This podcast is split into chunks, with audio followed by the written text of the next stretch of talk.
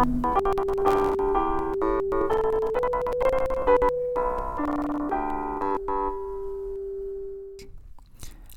this is Alex Hicken with the Very Hicken Bros podcast. Thank you for listening. This is the third episode of season three. This is, yeah, the third episode, but next week we will be celebrating our one year anniversary. We probably made close to 60, maybe 70 episodes. If you want to participate in the one year anniversary, I've shared the links everywhere. Just send us a message on Anchor and we may answer your question or have it featured in our podcast. This podcast is going to be pretty good. It's going to be one of the classic ones where we talk about interesting technologies. We're not going to be talking about much mm, like we have some mainstream stuff, but more alternative technology stuff that we'll be talking about. Yeah, I have a How have lot been, of. I'm good. How are you? What were you gonna say? Uh, I was just gonna say I have a couple devices that are up and coming in this and the Talk to You Later show. So yeah, they're not uh, available in the near future. Maybe at the end of 2021. So yeah. Mm. Yeah, we're gonna try to do the talk to you later show right after this podcast and kind of merge them all together. And so, yeah, we're gonna try to be efficient. Yeah, um, I have a couple quick topics. The first one's uh, pretty interesting. Uh, there's a lot of uh, paid content for Pokemon Go coming out.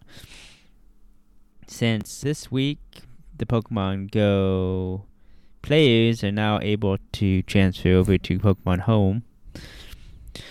But there are a couple barriers for free to play people to start doing that.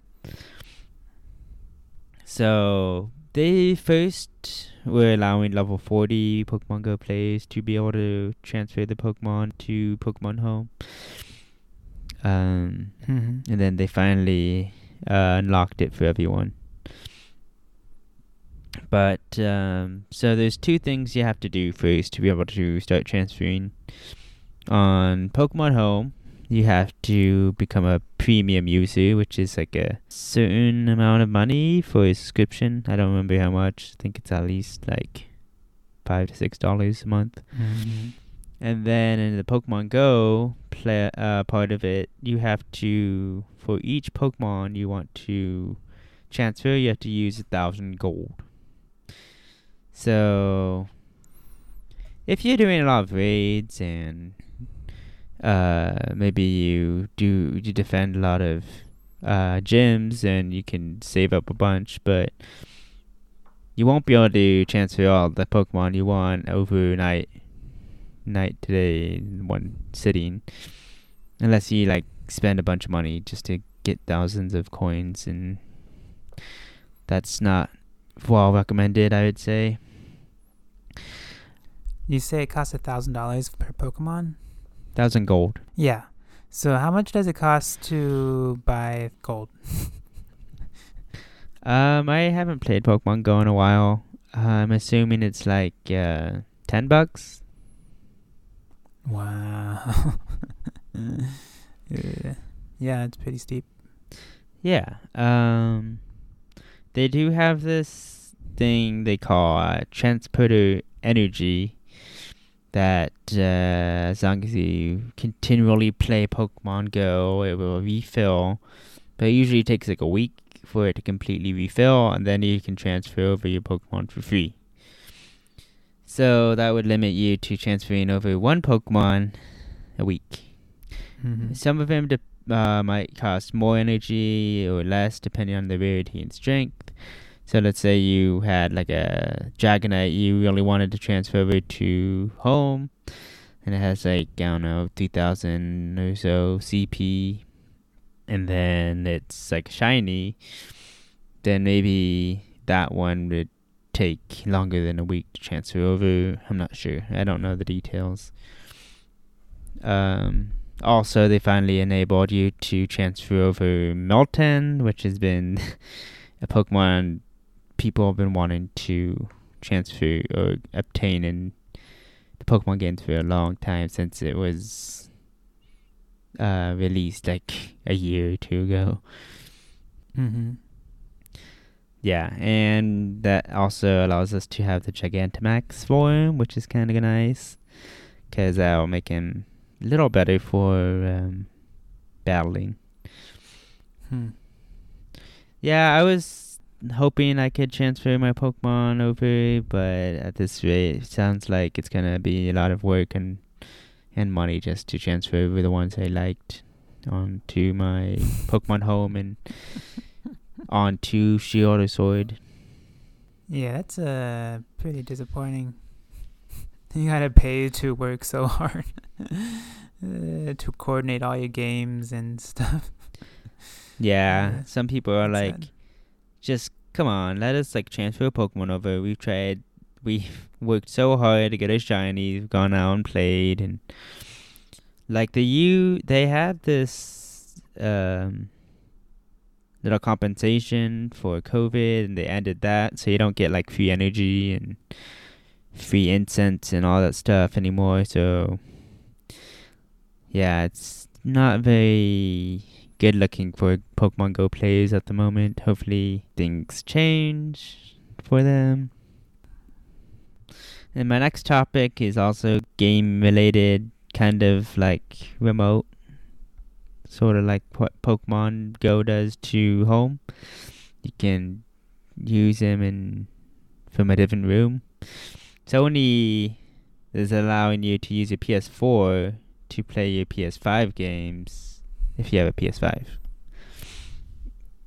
And I thought this is uh, awesome way to repurpose last generation console because I feel like most people are going to want to either sell it or give it away to someone or now you can reuse it. So the PS4 can now be used for remote play for your PS5 games, which also allows you to play PS5 games on your PS4 with uh, your DualShock 4. Wow, this is kind of. You could play PlayStation 5 and use a Dual. No, dual not Dual Sense, but you said Dual Shock.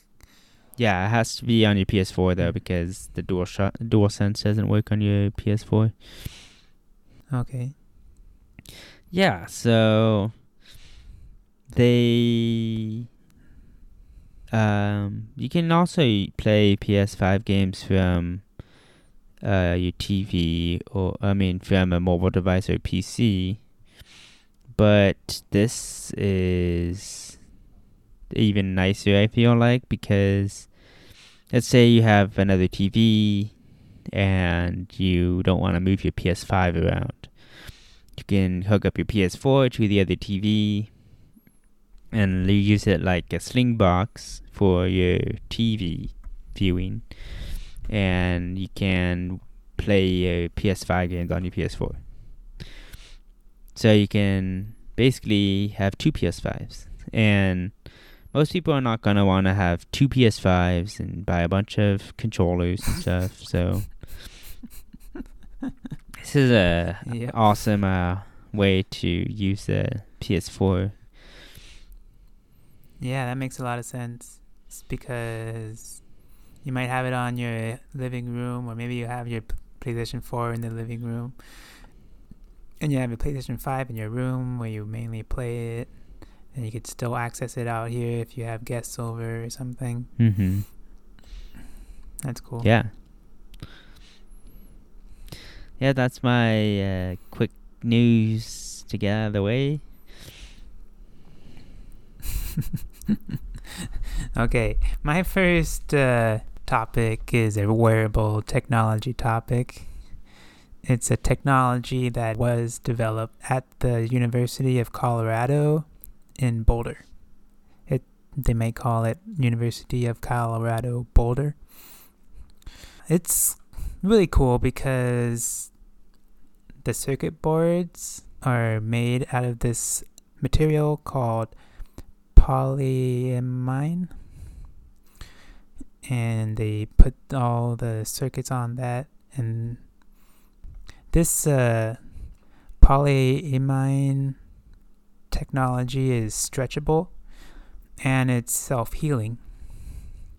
So maybe you could put it in a wristband or something yeah this enables um, people to have more future proof technologies and it's better to be recyclable and probably more affordable over time. Mm-hmm. Yeah. So I was thinking, I don't know, that's kind of a simple technology. Well, they have one sheet of stretchy polyimine and they put the circuits on there and then they put another layer so you could wear it around your wrist or but i was thinking what i would do with this technology is that i'd make like a shirt out of it i'd have a screen on my arm so i'd have it replace my phone and my smartwatch.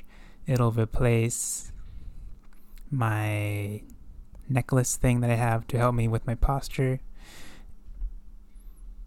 It'll have all the sensors so it could wake me up not in the middle of my REM cycle and it could vibrate on my back and help me have better posture when I'm slouched over like I am right now. What do you think about that, Trevor? Does it make sense? Electronic skin instead of having like a device around you will be like a layer, like a shirt. Yeah, that's what I would have it as, but they said maybe you could have it as a watch or a little necklace or it's a flexible means of making uh, I don't know, circuit boards maybe. Mm-hmm. Yeah, that's pretty cool. They said that they made a documentary about this in 2018 and they said it was working back then. I don't know why why they didn't have any timeline about it. It's been 2 years since that. And I don't know if anybody's using it. There's no timeline of production like the other things we, I talk about. Hmm. But uh, yeah, I love wearable technology. When I was flying here, I had some wearable technology, and I was like, "Man, wearable technology is nice." Then I don't have to put it in my uh, suitcase or things. I can just hold it around my neck and or wear it or something. Yeah. Photo technology is nice as long as uh, you don't have to worry about it, like getting into dirty stuff. Like at work, I have uh, chicken and I want raw chicken all over my watch, so I don't wear it anymore at work. Hmm. Yeah, one thing that I was thinking is that with the shirt that I would invent, it would also not need a battery because it probably gain electricity from my heat or my movement and stuff. It would not require people charging it. you'd, you'd wear it and it will get energy from you moving around and your heat and stuff. Is that what they are looking into to make it uh, a renewable energy like that instead of having a plug? No, I think they're more talking about the stretchy and a healing, self healing technology that they, or the material polyimine that they could put circuits on. If you put these this technology that gathers electricity from your movement and your heat on this circuit, then it'll work. I don't think there's any limits to it. It's just putting it between the material. Hmm. That's cool.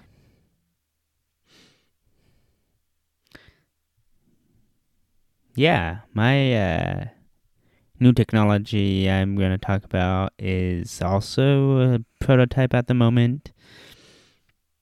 It's uh, this was written by the Associated Press in London. They got a, a opportunity to actually use the desktop prototype of this new technology that puts music in your head, no head headphones. Hmm. you might think, oh, it's just like a speaker, like that's nothing new.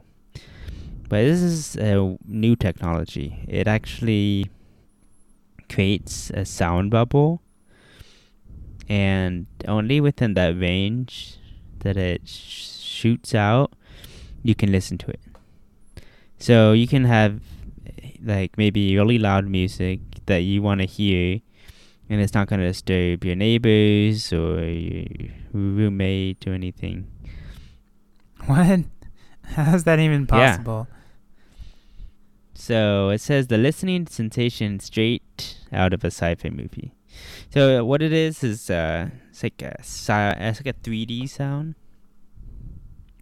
So instead of like having it shot to you like in front of you through sound waves it's actually shot into it feels like it's being shot directly into your ears. Hmm. that's interesting. So you don't even have headphones. You don't need anything to capture the sound into your ears uses 3d sensing module modules and locates and tracks the ear position and then sends audio via ultrasonic waves to create sound pockets by the user's ears. so you can have it heard in like a stereo sound, like normal, or a spatial 3D mode. I've heard that spatial 3D sound is like insane. It sounds like you're at a concert or something. It's crazy. That uh, so it's like that 3D mode is like a 360 degree sound around the listener. Hmm. Um, the CEO says that it's hard to put the concept into words. He says it's like the brain doesn't understand what it doesn't know. So the demo they had had like a video clip of swans on a lake, some bees bu- buzzing around, and like a water flowing through the brook and uh, he said it seemed it felt like he was like transported directly into that scene. It's pretty crazy. And then the CEO is like, she likes the the the first impressions, the reactions of the pe- people, and they say like most people say, "Wow, I really don't believe it." He says, "You don't believe it because it sounds like a speaker, but no one else can hear it." It's support. It's supporting you, and you're in the middle of everything. It's uh, it's happening around you.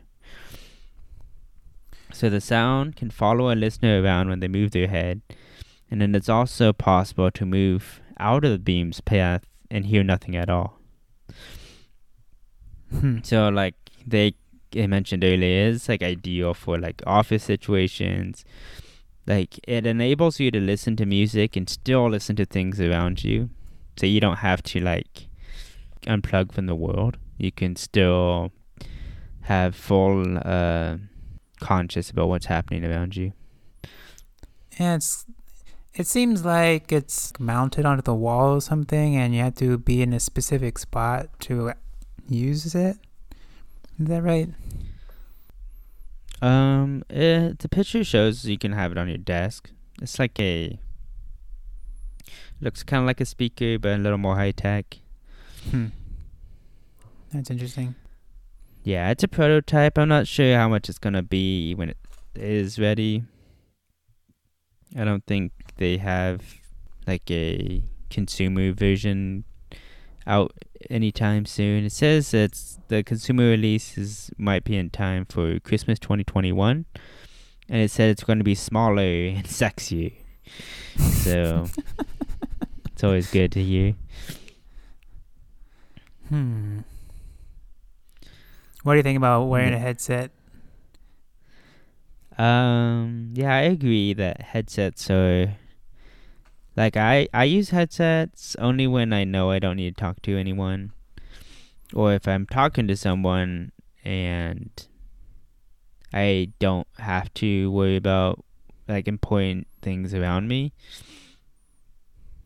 Cuz usually when I'm listening to something, I want to put full attention into what I'm listening to or it's just like music I can listen to in the background while I'm doing like numb numbness trash throwing or something like that. Yeah, I think headsets and headphones are more if mobile, but it's kind of weird how this says like, oh, you could use this device and listen without headphones, but this device is not mobile, so it doesn't seem like it's replacing it. No, it's it's not like replacing headphones. It's a new I would say it's like a new product mar- market and product in the market. I think it'd be good to put on laptops because when you're just sitting in front of a laptop, it'll probably be able to use the technology just fine. Hmm. I think. Yeah, I think it's a actual device. I don't think they're working with any companies at the moment. I think it's like standalone speaker sort of setup where you set it up somewhere you want and then you can have it make the environment for you and then you can listen to this music or whatever you're listening to. Yeah. I think it would be ideal to put in laptops or maybe tablets. So if you go to like some coffee shop or some place, you can just sit down, listen to your music. You don't have to have your headphones on and you don't have to worry about bugging anybody else. It's kind of like the same thing as the headphones. But you just the computer shoots it straight into your ear. Yeah, it's a similar idea. Yeah, one thing I like I said, you don't really like it's like a it's like a bubble. Like once you're in it, you can hear things, but you can move your head out of the range and then you can hear everything else. and it literally it it's like a literal bubble because people outside the bubble can't hear the music. So, Trevor, if you were developing this product, would you make a product to sell or would you like license it and let other people use it? I would just make a product on its own because that way I can ensure quality is good and like the technology is known like as what the brand is instead of having like oh HP with sound beaming. It's like okay, I, I don't know. I feel like I could sell it better if it's like a standalone product. I think this would do well as a licensing thing. Mhm. Yeah, so there's no price. Like I said, it's like a concept, it's a prototype you know. It's a future release for next year. This year is almost over, so basically this year at the end of the year. So In one year or then? Yeah, in the a year. next year. Mhm. Yeah. So, do you have any interesting developments on your side? Yeah, when I was studying construction management, a professor taught that and an important goal of a house is to keep the water out of the house.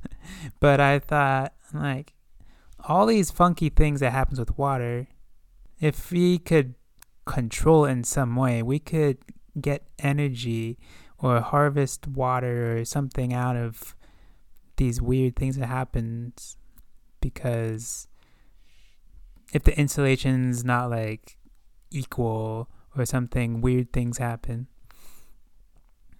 and maybe there's like condensation on one part because the insulation is not equal across the whole roof or something like that.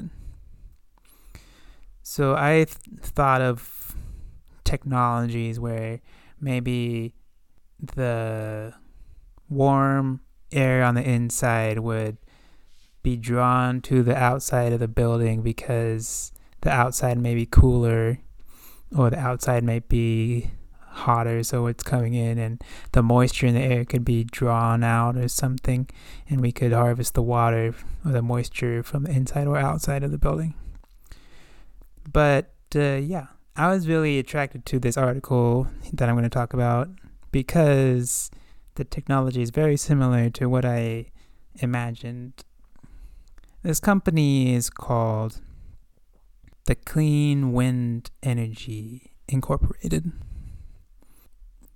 When I was thinking about this technology, I imagined also that if you have this big wall, you could somehow isolate and have a cooler area within a building or something, and the differential between the uh, the temperature outside and within the wall, you could maybe make wind or have water condensate or something and collect water.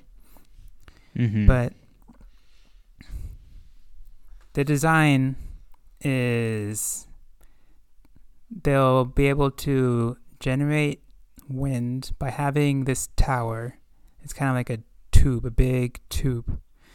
And they will have this big tower dedicated to making energy from solar power. What will happen is that they're trying to isolate the temperature within this big tower from the outside, and they're going to try to cool it down from the inside naturally by spraying water across the top of the, the top area of the tower. And as the water sprayed at the top of the tower evaporates, the temperature of the air within the building cools down and it gets more dense and there's it builds up pressure within the tower. What happens is that there is wind turbines at the bottom. So when the air pushes out, they approximate it could be about 50 miles an hour. The wind of the pressure within it will push the air out and it'll turn the wind turbines and they could it'll generate electricity. Does that nice. make sense? Yeah. Yeah, it's really cool because um, you don't even need wind. You could build this in the middle of nowhere. There's no wind that you don't even need any wind at all. mm-hmm. and you could, and they expect that this could generate. Yeah, I'll I'll read a quote from them. They'll say. The first tower in Arizona has a projected output on an hourly basis of up to 1,000 megawatt hours gross. Yeah, I and when I was in Texas, I helped build a 13 megawatt plant, and this is like a hundred times more powerful. And yeah, using a 70% capacity factor, the t- the towers potential hourly yield is that it would be 700 megawatt hours, from which approximately 17% will be used to power its operations, yielding approximately 600 megawatt hours available to sell to the grid. And another quote it says, one tower is equivalent to at least one nuclear power plant. But here's the difference, of course. You don't have nuclear issues. You don't have the safety issues. You don't have to. You don't have spent nuclear rods. You don't have the storage issue. These towers apparently they last forever. All you are using is water, evaporation, wind gradients, and presto. You do have the energies that produced through turbines and generators. So, what we're talking about is water and wind at free will. And yeah.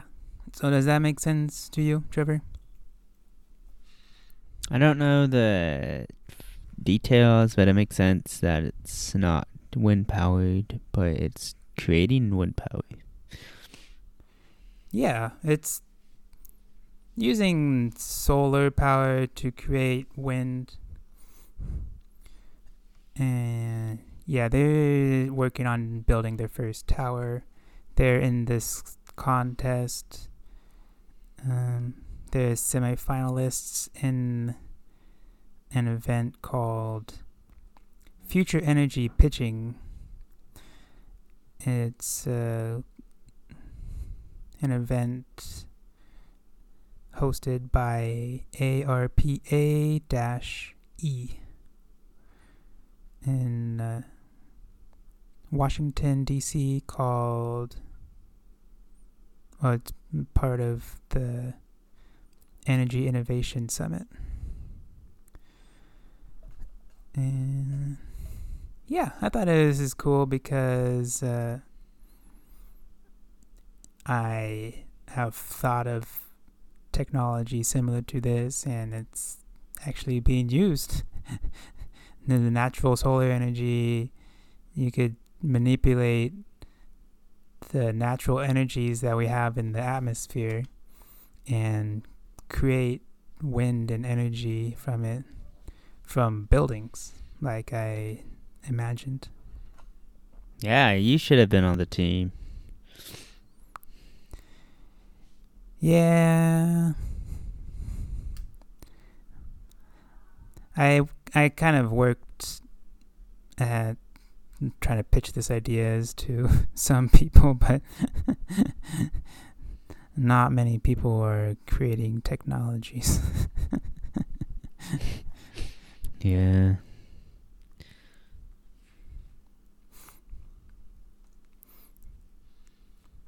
Yeah, maybe they'll um, hear me and hire me. Probably not. yeah, maybe if you tag him in uh, Twitter or something. Yeah.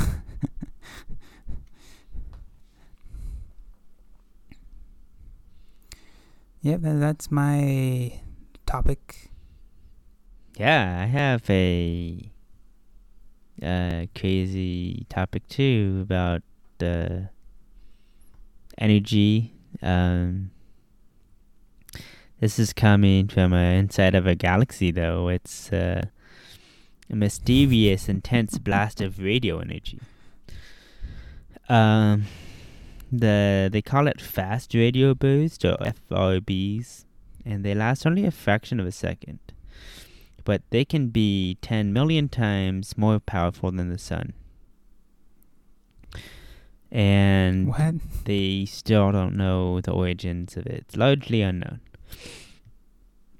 So they say that astronomers are able to um, see these FRBs, their own um, Milky Way, for the first time ever. Um, Mm-hmm. but now they need um, to solve the mystery of where they're coming from. He said they've had trouble tracking down the origin of these blasts because they're so short, unpredictable, and they come from very far distance away. But they say it's clear that it must be formed in some kind of most extreme conditions. So it could be the many suggested explanations could be from dying stars, alien technology, but they are now coming to conclusion that it may come from uh, magnetar. I think I spoke about these uh, a few months ago. So magnetar is a star with a very powerful magnetic field, and the Uh-huh. scientists who discovered the FRBs uh, say that they're able to confirm that the blast would look like other most distant FRBs if it were observed from uh, outside our own galaxy, suggesting that some other blast could be formed by similar objects elsewhere too. And yeah, it says it seems like uh, they're coming from about halfway across the universe. And this is the first time we've been able to see one of these exotic uh, fast radio bursts to a single astrophysical object. The detection began on April 27th, and the next day they used two North American telescopes to observe that patch of sky from that magnetar at the other end of our galaxy. Mm-hmm. And they're calling the blast FRB 200428. Uh, I think it's the date because it's 20 is a year, 04 is a uh, month, and 28 is a day. Um, Yeah. So the research, they published three papers in Nature today, in Nature, to, uh, and FRBs were first discovered in 2007, and magnetars are, uh, are the most likely candidates, especially given that they the magnetic fields could work like engines driving the powerful blast. So to test this, they have placed uh, possible origins of boosts in small parts of the skies, and and then they can associate them with known objects in space. And yeah, they said they can they cal- it says we calculate that such an intense burst coming from another galaxy would be indistinguishable from some f- FRBs. So this is really gives weight to the theory, suggesting that magnetars could be behind at least some FRBs. It says that uh, new findings may not explain all of the known FRBs because there's it says there's large gaps in energe- energetics and activities between the brightest and the most active FRB sources. They say which uh, uh, what is observed for magnetars perhaps younger, more energetic and active magnetars are needed to explain all FRB um, observations. And they say if the FRB can be proven to have come from a, a magnetar, many mysteries still remain. Uh, astronomers will still need to look for the mechanism that allows the magnetar to power FRB, looking, for instance, to understand how it could send out such bright, unusual bursts of energies and X ray emissions at the same time. Hmm. Yeah, it's uh, pretty crazy. Seems like um, we've found a possible candidate that we need to prove evidence that it is the source of these FRBs. But we still have no idea of how these are being created, even though we know what could be creating them. Hmm. Yeah. I've heard about uh, magnetars before, but I never knew they had such uh, powerful radio energy emitting from them, or if it's possible, like it, they could. I thought they were just like magnetic stars or something. Yeah, the idea is interesting. I don't have much questions to ask about Yeah, that's my uh, astrophysical topic for the Very Hagen Bros for today. Mm-hmm. Well, that's the first topic, uh, first podcast of the night. Um, thank you for listening. Next week is the first uh, anniversary episode, so if you'd like to participate in that, you could send us messages, or it'd be nice if you could send us a message through Anchor. Just go to our page and there's a send a message button on it. And Yeah, I'll talk to you later. I'll talk to you later.